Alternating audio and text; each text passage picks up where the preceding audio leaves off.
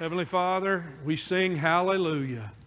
Hallelujah to the Savior, the Lord Jesus Christ. We sing hallelujah. We thank you, Lord Jesus, for salvation. We thank you for your grace and mercy. We come today. We thank you for Brother Scott, the choir, all of our musicians, leading us to the throne of grace. We celebrate today. We thank you for your sweet presence with us today. As we honor Jesus, the Holy Spirit draws us to you, and we thank you for that fellowship we have in knowing you. We come now, Lord, to this time in worship to hear the Word of God. As Brother Tim prayed earlier, we pray that you would soften our hearts, that we would be good soil in our hearts, that we would receive the, the seed of the Word of God, that it might make a change in our life for today.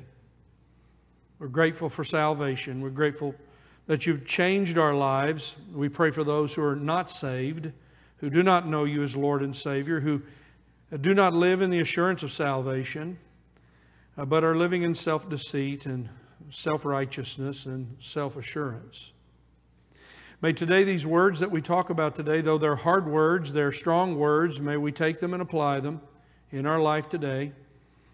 And so that we might truly understand what it is to be saved and have assurance certainty of our salvation while we live and while we prepare for death. In Jesus' name we pray.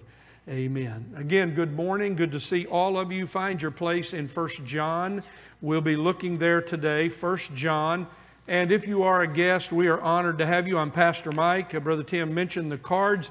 It helps us. We just leave them on the chairs. It's a little easier for us, or you can call us on the phone number. But let us know. Please give us a record of your attendance if you're a guest with us. We'd love to get to know you. Yes, if you fill the card out, yes, we'll call you and talk to you. But that full disclosure, that's what we'd like to do.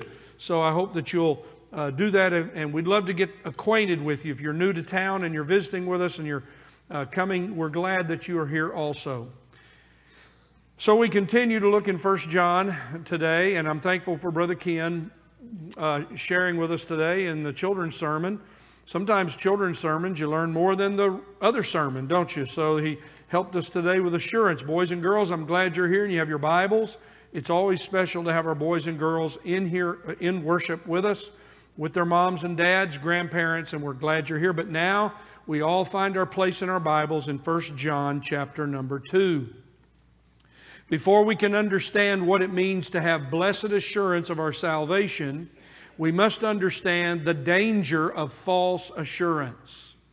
Uh, I, I, certainly want to uh, be a pastor who preaches all of the Word of God. The reason why John's taking the time to talk about false assurance before he goes into detail about blessed assurance is because it is a sad thing to live your life thinking you are saved when you're not. So I want us to give this serious consideration today, and I'm going to begin by saying I have to say some things from the Word of God that are very hard today. They're very clear, they're very specific. I'm certainly not saying them to be ugly or mean or cruel in any way, but I want to be true, uh, to preach all of the Word of God. And so today we look at these words, and they're very sobering, and they're words that I hope you will truly take to heart. These words are for you personally. Uh, yes, it's great if our neighbor hears them or you think of somebody else who needs to hear what's said today, but these words are for you. These words are for me. And so as we hear them today, we, we pray that God would forgive us of our sins so that we might receive His word as it's given to us today as we read and take these thoughts in. So 1 John chapter 2, we've settled in now and we'll, we'll read together beginning in verse number 3. By this we know that we have come to know him. In other words, here's how you can know you're saved if we keep his commandments. The one who says, I have come to know him and does not keep his commandments is a liar, and the truth is not in him. But whoever keeps his word, in him the love of God has truly been perfected. By this we know that we are in him. The one who says he abides in him ought himself to walk in the same manner as he walked. Beloved, I'm not writing a new commandment to you, but an old command, a commandment which you have had from the beginning. The old commandment is the word which you have heard. On the other hand, I'm writing a new commandment to you, which is true in him and in you, because the darkness is passing away and the true light is already shining. Verse 9. The one who says he is in the light and yet hates his brother is in the darkness until now. The one who loves his brother abides in the light, and there is no cause for stumbling in him. But the one who hates his brother is in the darkness and walks in the darkness and does not know where he is going because the darkness has blinded his eyes. Now, Heavenly Father, bless the reading of your word. Holy Spirit of God, we are completely dependent upon you now to take these very strong words for us and help us to understand them and to live by them. In Jesus' name, amen. I've started every time asking you, I start again today. Uh, how do you answer this question? Are you 100, 100% certain? Not 90, not 99%. Are you 100% assured, certain that you, if you die today, would go to heaven? This is a question that all of us must answer. We must answer it now while we're living before we face the time of our death. You may not have any time when your death day comes. We don't know how we'll die. The reality is we must be prepared to live for Jesus Christ and to die uh, for the Lord Jesus, whatever it may be. So we're continuing to think about being assured, and we'll, we'll begin that process very detailed uh, next week. But we're again coming back to John, who reminds us in chapter 1 and in chapter 2 of the danger of false assurance. And today we talk about false assurance based on self deceit. So the focal truth that I've given you there is uh, for you on the screen, and this will be the this will be the focus of my comments today. A lot of things we can say from these verses. Today we look at the the uh, the, the hard side of what it means not to have assurance of salvation. Next week we begin the good side, the wonderful joy of thinking about blessed assurance. But again, one more week we talk about the danger of false assurance. So here's the focal truth the self deceived, those who are self righteous, those who are self assured uh, that they're saved, but they're not, those who are self righteous, though they're not righteous, are self deceived. And the self deceived, John teaches us here, live in false assurance and they say that they know God. They're saved. They know God, they have a relationship with God, but they disobey God's word, His commands, and they demonstrate it, John teaches us here, through their hatred for other people. So the self deceived live in false assurance. They say they're saved. Oh, I'm saved. Oh, I know God. I know God. I sing songs. I praise God. I, I, I know God, but I don't obey God's word. I live kind of my own lifestyle. I'm actually a hypocrite. I say something out, out with my mouth, but my life doesn't match it. And, and I also live in hatred of other people. You see, these three qualities, my friends, as I begin, are based on verse number four, the last phrase. If you say that you know him and you don't do his commandments, basically it reads like this You're lying and the truth is not in you. That's self deception. That's self deception. Oh, the danger of being self deceived. The danger of talking yourself into a relationship with God when you really don't have one. Oh, the danger of saying, I'm all right as a Christian when you know that you've slipped back into sin and you deceive yourself. You say words to yourself, you turn them over in your mind, but there's a, there is a disconnection between your words and your actions. You see, my dear friends, and this is an urgent matter. I wish I could elaborate more, but I can't. But you see, these three, these three qualities we've focused on over the last three weeks this matter of, of uh, self assurance and self righteousness and now self deceit why, that's the foundation of hypocrisy. You know what a hypocrite is? A hypocrite is someone who has self assurance that they're saved when they're not because their words don't match what they do. They have a self righteousness and a smugness that they're better than other people because they know some things, though they're not right with God. And then it's all based on self deceit. I'll also warn you of this this is, this is how you become a Pharisee. This is how you become a Pharisee. You see, you have in your mind this self deception, and this self deception leads you to a form of self righteousness. What did Paul say? You have a form of godliness, but there's no power. I'm not talking to you, I'm not talking to your neighbor. I'm talking to myself, I'm not talking to somebody else. So, this becomes very important for your relationship with God. You see, so am I saved, Pastor Mike? Well, there, there are some ways you can determine that. And there are also some ways you can determine that you're a hypocrite and you're still in your sins and you're not saved. And here we see it the danger of self deception, believing that I am saved. I don't obey God's word, I don't obey the commands of the Lord Jesus Christ. I have my own separate lifestyle, sinful lifestyle still, and I hate other people. So let's get to these observations for a moment together. Number one, the self, I'm going to look at, I'm going to highlight uh, three verses out of these words we've read. Next week, I'm warning you ahead of time. You, if, you, if you're back with us, I'll be in 1 John uh, chapter 2 again, and we'll take the other side about how we can be assured of our salvation based on our obedience to God. But today, we, we look at this side. Verse number four, let's read it again. Note number one. The self deceived say they know God, but they disobey His commandments. Verse 4 The one who says, I have come to know Him, and does not keep His commandments is lying, and the truth is not in him. Number two, the self deceived say they live in God's light, but they hate other people. Verse 9 The one who says he is in the light and yet hates his brother is in the darkness until now. Number three, we see that the self deceived live, they live a lifestyle in the darkness of sin, and they're blinded by their hatred for other people. We read it in verse 11 But the one who hates his brother is in the darkness and walks in the darkness and does not know where he is going because the darkness has blinded his eyes. Now let's get to it. First of all, we read in verse number 4. The one who says, I have come to know him, and does not keep his commandments is a liar, and the truth is not in him.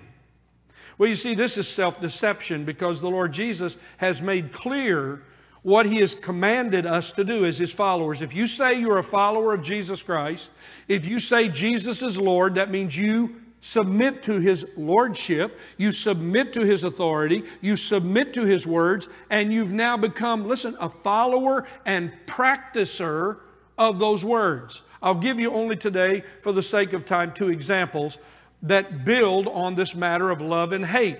John was a man who knew what it was like to be a hater.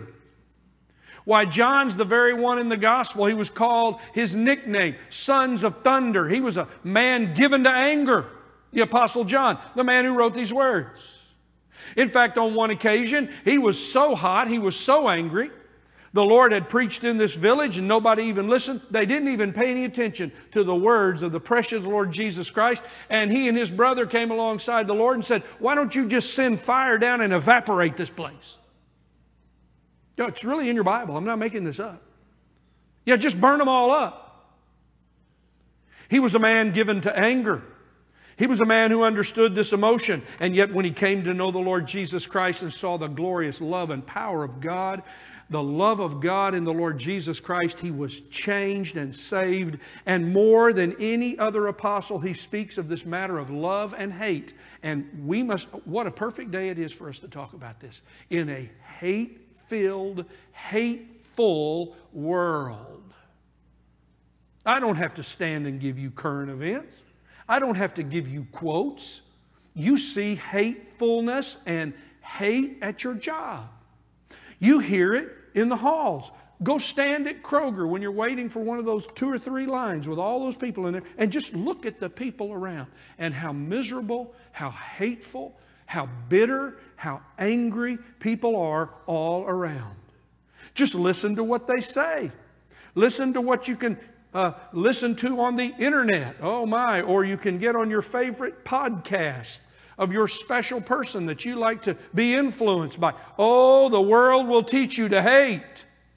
We already have it in us by nature to be haters when we're born into this world, and oh, the world will teach you to hate boys and girls. Today you learn about hate and the danger of hate that keeps you from a relationship with God. You see, when I get saved, just like John the Apostle, I do away with my hatefulness, I do away with my hatred, and I become a lover of God and a lover of other people. Here's what the Lord Jesus said. You have heard, um, Matthew 5, those of you take notes, you know these words. Matthew 5, 43 and 44. You have heard that it was said, here's what the world says. Here's what the religious world of Jesus was saying. Love your neighbor. Don't you love your neighbor? Oh, they're so sweet. Your neighbor, you know, they're the ones that agree with you. You run together, your buddies, your pals, your neighbor. You love your neighbor. Love your neighbor, but here's what was said of old hate your enemies. Wait a minute. But the Lord says, But I say to you, disciple, follower of Christian, love your enemies. Three words that have an entire lifestyle behind them love your enemies. Wait a minute. Love my enemies. Yes, the people who abuse you, who have done terrible things to you, who some of them would like to kill you and discredit you and destroy you. Love those people. Love them. Love them. And pray for those who despitefully, that's hatred, use and abuse you. The second of the Lord's commands is in John 13 34. He's been washing the disciples' feet, and what does he say? It's famous. These are famous words. These are the words John's going to build a lot of what we're going to talk about. I'm giving you ahead of time. There's a lot to be said to us about loving one another as brothers and sisters in Christ, and oh, by the way, loving the world. We don't always sound like that in the church about the world and about our perception of how we're to treat them if we're going to share the gospel with them. But the Lord says, John 13 34, a new commandment I give you. You follower of Jesus today? This is our command. This is what we, this is what you bow your knee and obey. Oh, I sing praise to the Lord, but will I follow him? Will I do what he says for me to do? Oh, Lord, I love you. Okay, then here's what he says A new commandment I give you love one another as I have loved you. You see, the self deceived live in hypocrisy, saying, They say, I have come to know him, but they disobey him. They do not deny themselves. They do not follow Jesus. They disobey his word. They do not draw near. They, they judge other people. They refuse to forgive others of their offenses. They will not turn the, sh- the cheek. They will not give to those who ask freely without some kind of bitterness in their life, they will not obey the commands of the Lord to love other people. You don't love them if they're good enough. You don't love them if they agree with you. You love them despite who they are. Love is patient. Love is kind. Love, love does not hold offenses. Love bears all things, believes all things, and hopes all things. That's love. That's what you and I are to do. Oh, you know, somebody said, well, you know, I've just got a responsibility to love the church people. No, you got to love everybody. You got to love everybody. And you see, there are some in our assembly, there are some in the church today, there are preachers and others who seem to minimize the love of God uh, that we're to show through Jesus Christ as if some weak matter, as if it's a weakness to love other people. Let me tell you what is the greatest demonstration of your spiritual strength if you're willing to love those who hate you. You want to see how strong your faith is in God? You see, Pharisees run with each other because everybody agrees with each other. And they have a lot of hate in their life. So here we see this first principle. What did the Lord say at the end of the Sermon on the Mount? Matthew 7 he says, Everyone, boys and girls, we, we sing this as a song. Now, I'm not going to sing it. I'm not going to sing it. Don't fear, don't run out. Everyone who hears these words, you know, the wise man built his house upon the rock, but the foolish man built his house upon the sand, and the rain came down, and the floods came up, and the rain came down, and the flood. I went to, I went to Sunday school. And when the rain came down and the floods came up and the wind blew and slammed against the house, that's what the world is like. It'll always be this way. Rain coming down, floods coming, winds blowing, slamming against the house. Well, the man who did not act upon the words of the Lord Jesus, his house fell down. That's why some are in the condition they're in. They have not obeyed God's word through the Lord Jesus Christ. They think they've thought of it as well. The Lord was so kind and gentle. He's giving me some suggestions. No, He's giving you commands. Don't say He is Lord if you will not obey His commands. He is not. You see, it was very clear in the world in which these words were and lordship was first started. You see, the Roman government was all around. You say, you have lords. Caesar is Lord. You have lords. You have all the commanders. You do what they say to death. You obey. You obey. But now we find John moving on. He says, Not only are you self deceived if you say you know God but you disobey His word, and we'll say more about this next week. But secondly, the self deceived say they live in God's light but they hate other people. Oh, this matter of hatred has spilled over. It's everywhere. Why well, shows up in the church house? Doesn't always happen in, in, in this big room. Happens in the hall back out in the parking lot. In some back room where somebody wants to take somebody aside and fill them with all of their hatefulness and their hating. Happens in the church house, happens at work, as I've said, happens at home happens at home where you have families who haven't spoken to each other for years. And they're teaching their children to be haters. And they're teaching their children how to be hateful. There's something wrong here. There's been a miscommunication of the truth of God's Word when we would seek to live like this. So now we see the self deceived. They say, they one up it. Not only do they know God, I walk in the light. Well, I don't have any secrets. Okay, that's good. That's what you're supposed to do. We read last week. Verse number 7 of chapter 1. If we walk in the light as He's in the light, guess what? We have fellowship with one another. No hating going on. And the blood of Jesus cleanses us from all sin. Well, let's think about this now for a moment. The self deceived practice ungodliness while they confess holiness. And the self deceived are haters like Cain. So, how are we going to model this? How do we how do we come to understand hatred? And the importance, you see, John links disobedience first with hatred or love. Well, today we're going to have to talk about hatred for a moment. And we're going to take our Bibles and we're going to look at two stories, two examples of two who, who were haters and murderers and liars. So that we might all examine ourselves and say, verse number uh, uh, verse number uh, 9 here. If I'm saying that I'm in the light, yet I'm hating my brother, I'm in the darkness until now. John's saying if you're saying you're a Christian and you're hating, hating your practice and your lifestyles to hate your brothers, hate someone else, you're still unsaved. Well, how do I know if I'm saved? Well, it's what I know. Okay, I'm about to give you some Bible knowledge here. These words are based upon what John heard from the Lord Jesus and changed his life. So here we all come in here. We all come in here, whether we're either, we're either lovers or haters. What's in your soul today? I'm asking you, my dear brothers and sisters. So we look at Cain. So I'd like for you to keep your place in 1 John, and I want you to all find your place in your Bible if you have it, and I hope you have your copy of God's Word. The book of Genesis, just real quickly. I won't spend long here, but I want you to see this because here we have an example of Cain. And oh, by the way, I should read it to you. So, what does John say about Cain? First John, sorry, I'm getting you confused here, but in 1 John 3:12, uh, John the Apostle says, For this is the message which we have heard from the beginning. We should love one another, not as Cain, 1 John 3:12. Not as Cain, who was of the evil one and slew his brother. He murdered his brother. And for what reason did he murder him? Because his deeds were evil and his brothers were righteous.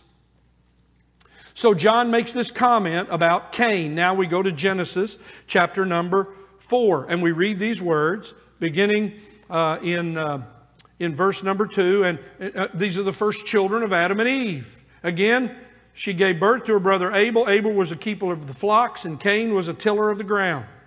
So it came about in the course of time that Cain brought an offering to the Lord of the fruit of the ground, and Abel, on his part, brought of the firstlings of his flock of their fat portion. That is, he brought, brought a blood sacrifice, which was according to what God had taught Adam and Eve. This was already, we don't have all of this detail, but we see this and learn it from Genesis. And the Lord had regard for Abel and for his offering, verse 5, Genesis 4 5. But Cain, and for his offering, he had no regard. God did not receive the sacrifice of Cain. So what did Cain do? He became angry with God.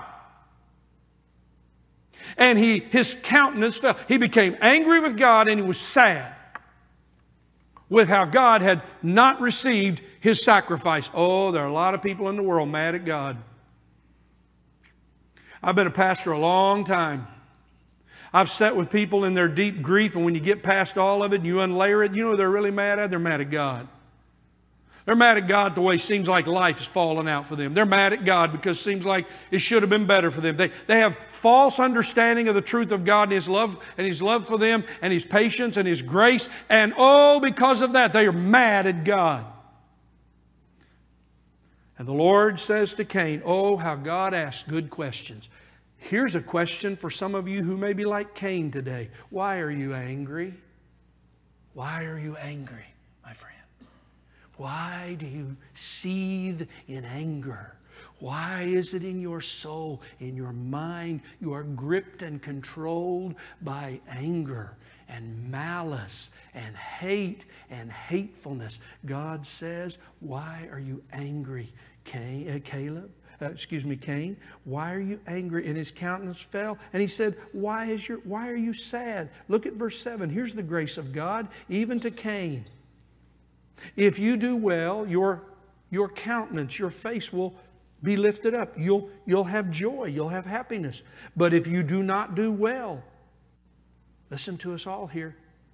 If you do not do well, Sin is crouching at the door. Oh, sin crouches at the door. The angry man or woman, sin crouches at the door. You don't want to live in a condition of anger, my friend. You don't want to allow the toxic nature of anger to eat away at your soul and your mind and get inside of you. It's like sin crouching, about to jump on you. You see, sin is crouching at the door and its desire is for you, and you must master it. Yes, that's what we do. We kill sin every day or sin kills us who are Christians.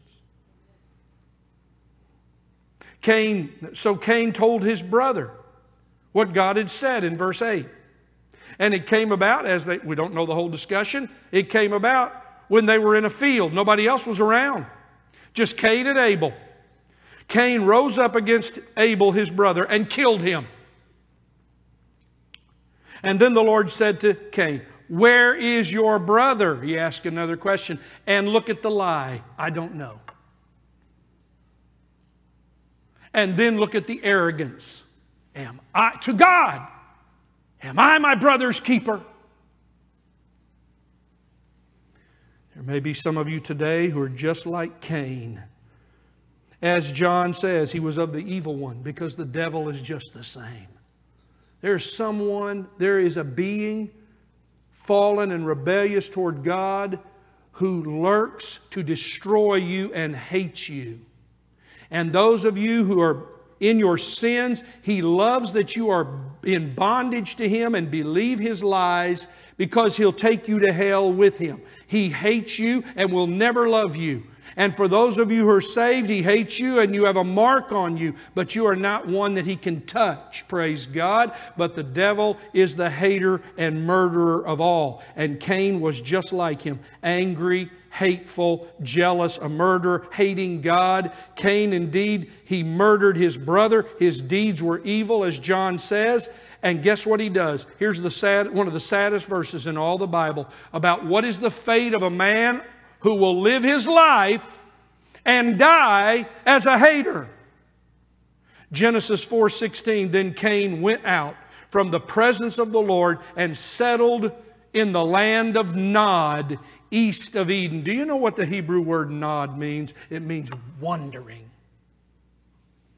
And here's a man who lived his life and anger drove him, and he was in the darkness and wandered in his hatred, his seething hatred, all of his days. And if you do not deal with your anger, if you do not come to Jesus Christ and you somehow take some kind of religious commitment and you think that's enough, but it doesn't change your hatred, and you carry hatred into your life and you become a religious hater, you're still in your sins. And you are you are going to drift and walk and practice all of your life a hateful, hating relationship. Listen to these words. I must read them to you from Titus 3 3. Here's what Paul says about what happens when you get saved. Titus 3 3. We once, I'm talking to every Christian in this room, listen.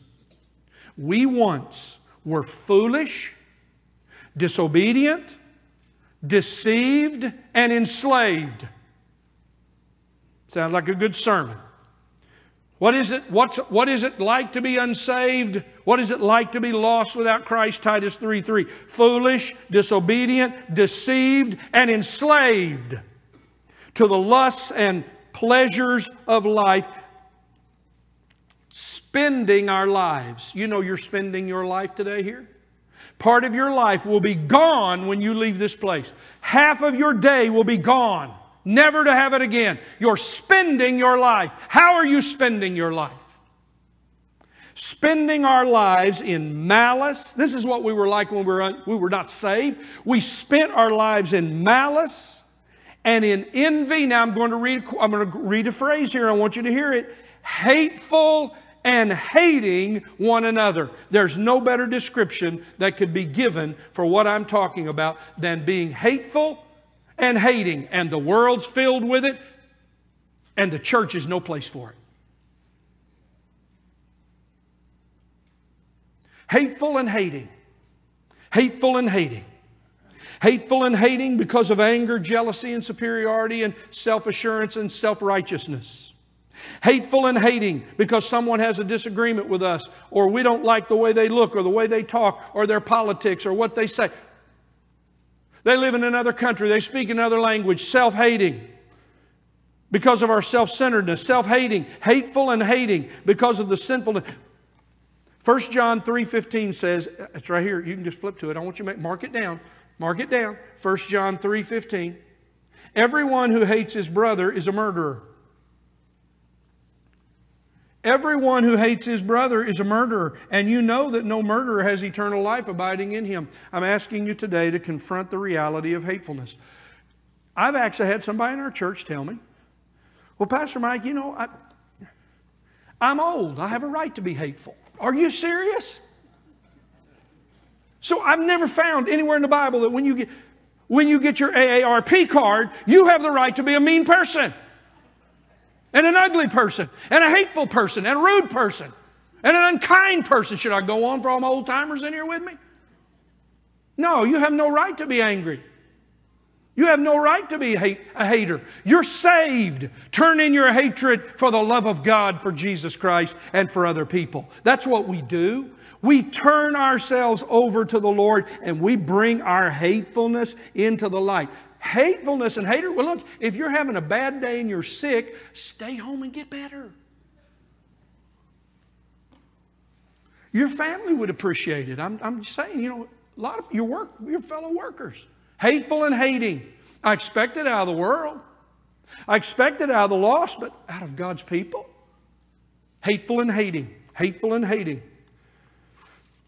Brother Scott, somebody needs to write a song on that hateful and hating. Now, number three, the self deceived live in the darkness of sin, blinded by their hate. We're going to finish this because you need to hear this today. This is the sad, this is the sad point about hatred. Hatred is a world of darkness. Hatred is a lifestyle of darkness. Hatred blinds and confuses the minds of those who are haters.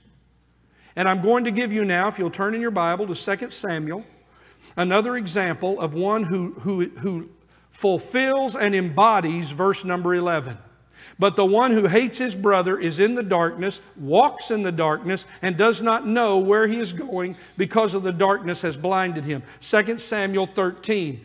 I have to elaborate on this for just a moment, and it's important for us to hear God's word today. 2 Samuel chapter 13. This is the story of Amnon, who was a son of David, the king, Tamar, who was a daughter of King David, and Absalom, who was a son of King David.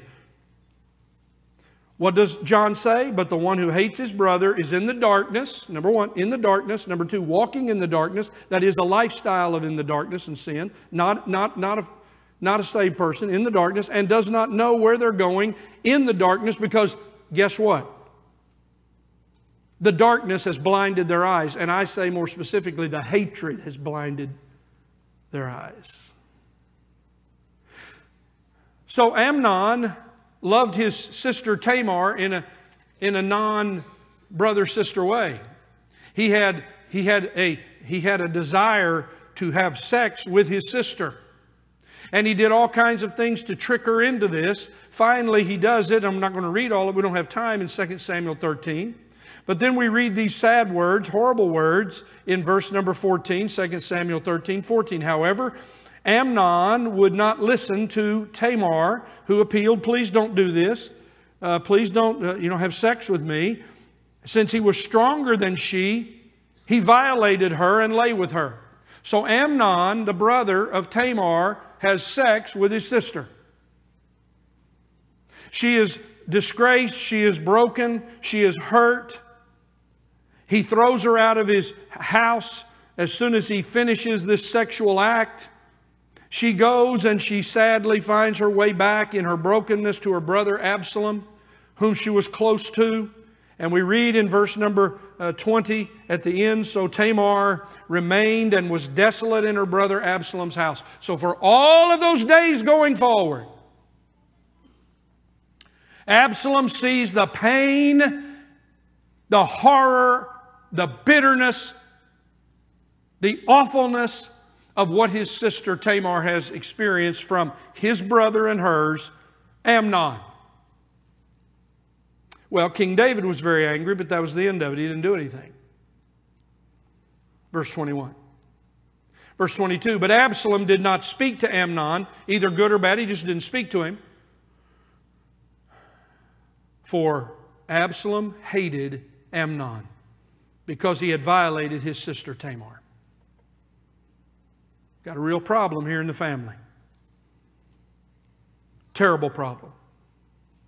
And it came about after two full years, verse 23, that Absalom uh, had sheep shearers in Baal-hazor and in Ephraim, which is near Ephraim, and he invited all the king's sons. He had a party, brought all the king's sons over, and he had his men plot and carry out revenge. His hatred led to murder.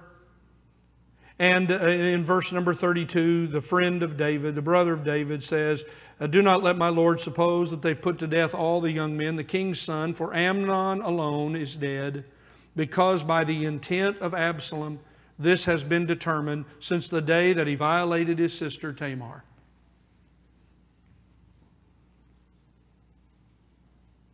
Absalom kills his brother. If we could read the rest of the story, because of the anger that Absalom had in his life, about the inaction of his father. I believe this with all of my heart. You can read it through and find it. It's very clear. Though he appeared before King David and he bowed and did what was respectful, they did not reconcile. He did not talk to his father about it, and his anger seethed till finally he decided to kill his father and take over the kingdom. But the one who hates his brother is in the darkness and walks in the darkness. It will take you, anger and hatred will take you farther into the darkness.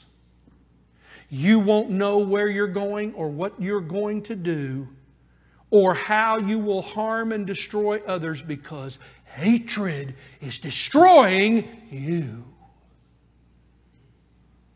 You see the marks of self deceived haters? They disobey the commandments of God. They don't care what the Bible says because of all the circumstances they've endured. They're mad at God. They're driven by anger and rage, and they never get over it. It seems to grow. They're self centered in their delusion of what they're thinking about. They learn to hate from the world and from their own soul, and the devil feeds into it. They seek to murder the life and reputation of others. You may not kill someone physically with your hatred, but you can destroy their life and their character and their reputation. They seek to steal what belongs to others and they destroy the lives of others rather than giving matters to God to deal with in His own way of vengeance. And they seek to destroy the life of others and they hate God. Self deceit produces liars and haters. You want to know what you're going to get from talking yourself into you're okay to be a sinner and the way you're living in your sin? God won't really care. He's gracious. He loves. He'll kind of put up with it. It's going to lead you to it's going to lead you to be a liar and a hater. And self deceit produces public deceit. Proverbs 12, uh, 12 20 says, Deceit is in the heart of those who devise evil. So I have a question for those, I have a couple of questions for those of you who are haters, who may hear this electronically or some other means, or you may be in this room today. Do you keep a list of people you hate? Oh, now, Pastor Mike, I don't have it on my phone, but it's in your mind, isn't it? Do you have a list of people you hate? Then you're a hater. You're a hater.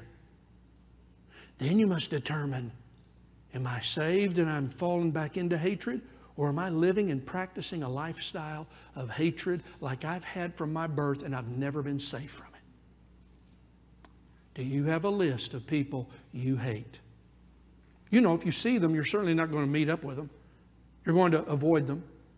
You're going to spend your time talking about them. You're going to seek to dis- discredit them and destroy their character, their family, whatever you have to do, because you hate them. You want them gone because you're the center of the world. You're God.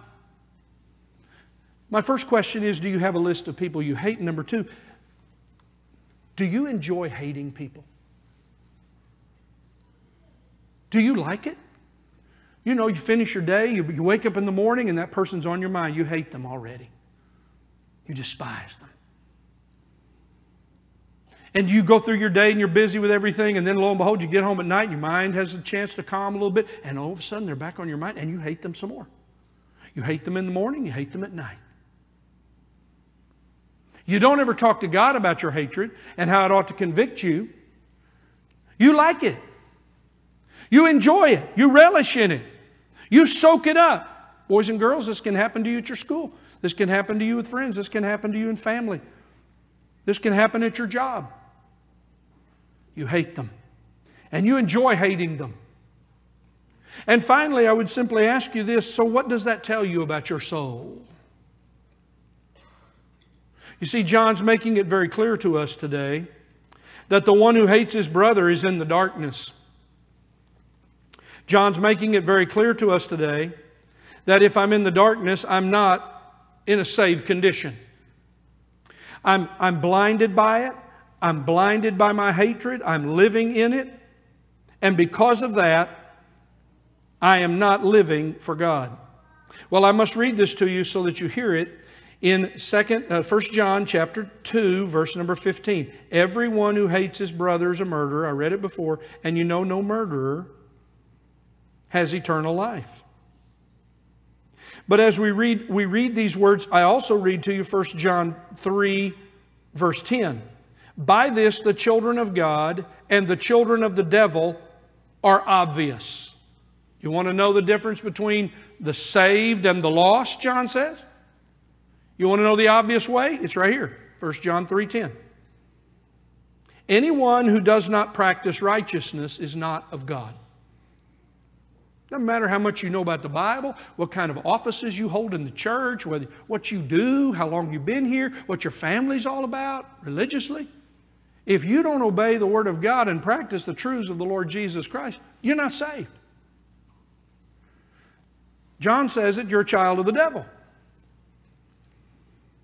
You're still born in the old natural, the old sin nature. And I'm going to read it again. By this, the children of God and the children of the devil are obvious. Anyone who does not practice righteousness is not of God, nor the one who does not love his brother. So today, we read these wonderful, wonderful words of promise, which we'll come back to next week. Whoever, 1 John 2 5, whoever keeps his word, in him the love of God has truly been perfected. By this we know that we are in him. So, what do we need to remember today? Remember, my friend, I've tried to warn Disobedience to God and hatred for others are marks of the unsaved and the self deceived. The self deceived falsely assure themselves that they're saved and they're okay with God, though they remain in their sin and they live in their hate. That's false. That's deceit. That is self deceit that will lead you to the judgment of God and separation from God at death. Put aside your self deceit and come to Jesus. That's what Peter says in 1 Peter 2. And finally, how do I do this? Oh, if I have hatred that has risen up in my life as a believer, you know what John says at the beginning of 1 John 2, which is so good for me and for all of us? I'm writing these things, verse 1, so that you may not sin. And if you sin, we have an advocate with the Father, Jesus Christ the righteous. Praise God. I if I fall into hatred, you know what I do? I bring it back into the light and I say to the Lord, here's why I've hated this person. Here's why I've done it. I've con- I'm confessing my sin of hatred and I'm giving it to you. That's what we do. 1 John 1 9. If we confess our sins, that includes hatred. You're not justified to be a hateful person as, as a saved person. What, how are you? Ju- you're self justifying it. You're talking to yourself, trying to make an excuse for why you're going to harbor hatred. This may be keeping you more than anything else from you growing and having victory in your life. I've often scratched my head at some who say they love Jesus and yet carry years of seething anger and hatred for other people all the days of their life. When you confess this and put it in the light, you will be a relieved person. You will experience the flood of the love of God coming and taking the place of this. God loves us when we admit our sin. God loves us even when we're in our sin. But God waits for us because this is the joy that comes. This is why, first, it's where we started, it's where we're going to come back. This is why this statement of assurance, and I'm closing with this, this statement of assurance is so important in 1 John 4 16.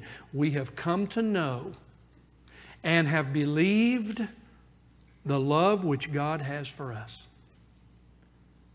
God loves hateful, hating sinners. And God forgives hateful and hating sinners. While the world continues to grow in hatred to the point of wars and killings and murders, while hatred rises all around us, we are those who love. We love even as we have been loved.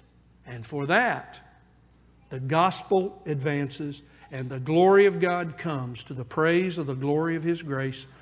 I remind you today, in a world filled with hatred, it's not going to end well. The Lord is near to the door. And so we pray, Come, Lord Jesus.